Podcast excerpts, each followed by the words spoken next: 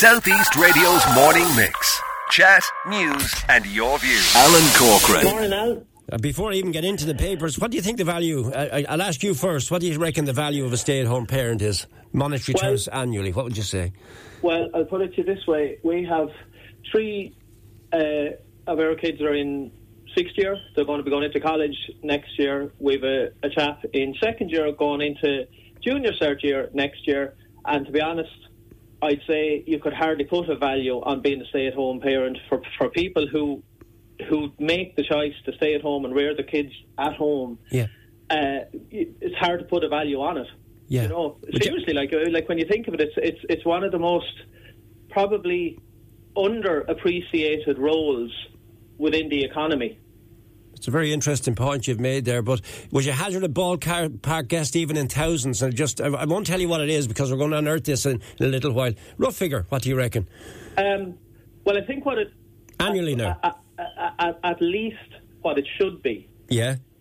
I would imagine the minimum for it should be in or around between 35 and 45,000 euro. Interesting guess, and you'll have to tune in a little bit later on, Brendan, to see if you were right or not, because we're going to unveil that figure. So Brendan has put the ballpark figure out there. First of all, between 35 and 45,000. What do you, our listeners, think is the value of a stay-at-home parent?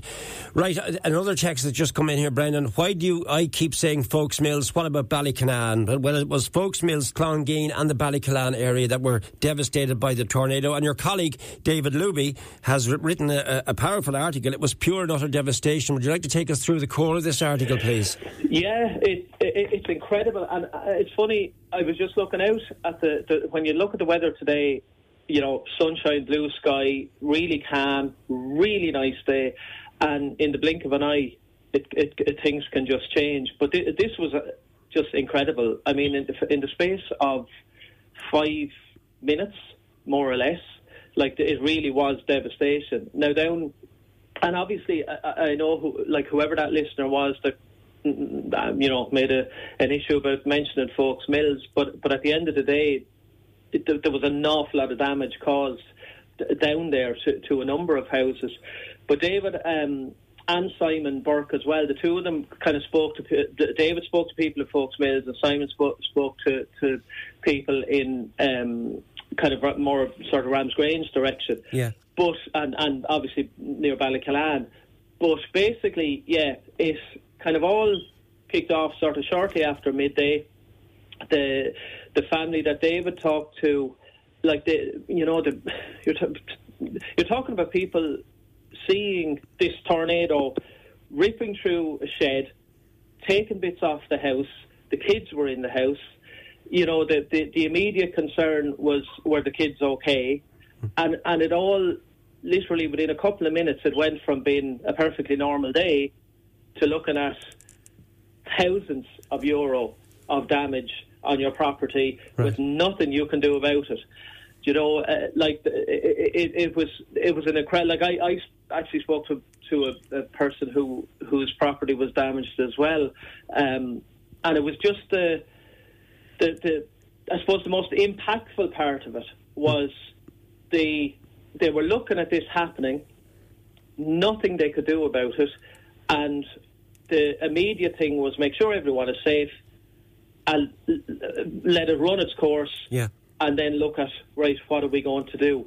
You know, in David's case, he was talking to some of the Kehoe family, and I mean their property was just devastated. And Brendan, there's an interesting piece because we heard from Willie John Keown. I was in Folksmills myself, but in the Ramsgrange area, I think he said Simon went down there. He talks about John Stafford, who feared for his children's lives and his own life when the storm hit his home and farm in the Ramsgrange area around 12:20 p.m. And I quote what Simon says: "I was in the shed and the whole end blew out. It flattened another shed and went through another shed, and the timber from the last shed ripped off the two front doors of the conservatory and went out the other side." So that's the Ramsgrange area, what we're talking about. Yeah, and another interesting but frightening aspect to it as well was that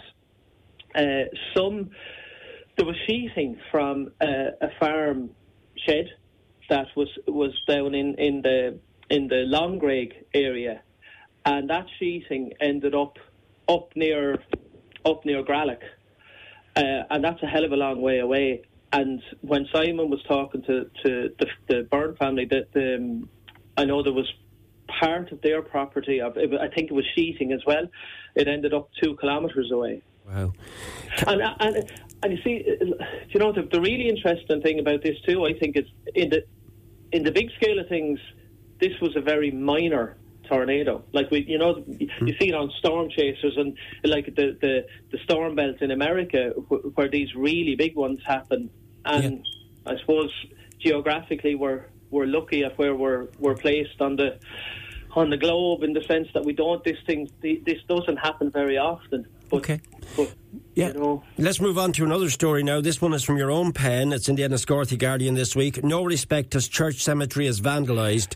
Explain what's been happening here, Brendan, please. Yeah, this is just absolutely terrible. Like the cemetery in St Mary's church, basically headstones were broken. There's metal railing around the grave, like a metal surround around the grave, was pulled apart.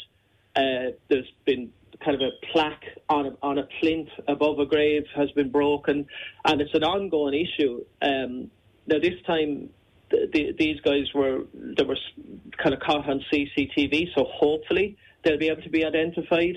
But I was talking to Reverend Nicola, and they're making and trying to do an awful lot of work in the parish up there to make it more, kind of like a community space, you know, like the church. It's a very respected building by the general public, and to see this sort of stuff happening, you know, like the complete lack of respect for families, the lack of respect for the deceased. You know, it's kind of it's very, as she said, it's very, very disheartening and disrespectful, and the fact that it happened during midday as well, Brendan, that is really unusual, isn't it? It is. And you see, like, from Church Street, the back of the church would be fairly isolated, I suppose. It's not that visible, you know, for people walking on the street, but at the same time you would think that there's a kind of a threshold in terms of what people, you know, level of vandalism and things that people do that they shouldn't do, and you would think that a cemetery would be one of the places that the line would be drawn at. But, you know, and the other thing from the CCTV, like, they're not kids, you know. It looks like these kind of look like they're sort of mid to late teenagers. Right. But the other kind of shocking aspect to it as well is it's only one aspect of ongoing issues, because there are also adults who kind of use it, you know, for drinking and drugs and kind of just general antisocial behaviour. But when I was talking to Reverend Nicola about it, like, one of the things that, you know, it's hard to know how penalties can be applied for this, because these are teenagers.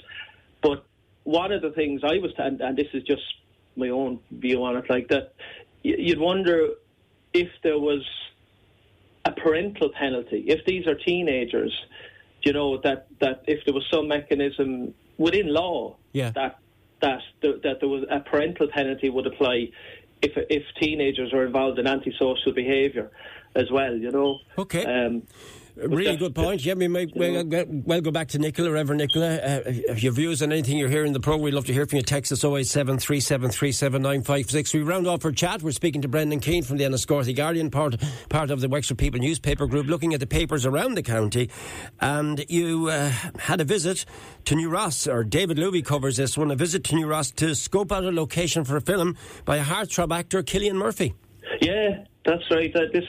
This was almost like a best kept secret, because it was meant to be a fairly low key visit, and literally that's what they looked like they were doing. They were scoping out potential locations for a film version of Claire Keegan's book Small Things Like These, which was a Booker Prize nominated book, so it was Cillian Murphy arrived in the school with a small crew, and like the it was, as I say, it was very kind of low-key. But interestingly, the book itself is obviously set in the Ross around Christmas 1985, and the story is kind of based around the Ross. So obviously, there's a lot of hope now that this visit, you know, obviously implies that the intention is to film in New Ross, which obviously would be a great boost for not just for the town, but for Wexford, especially with a kind of an A-list actor involved. Southeast Radio's Morning Mix. Chat, news and your views.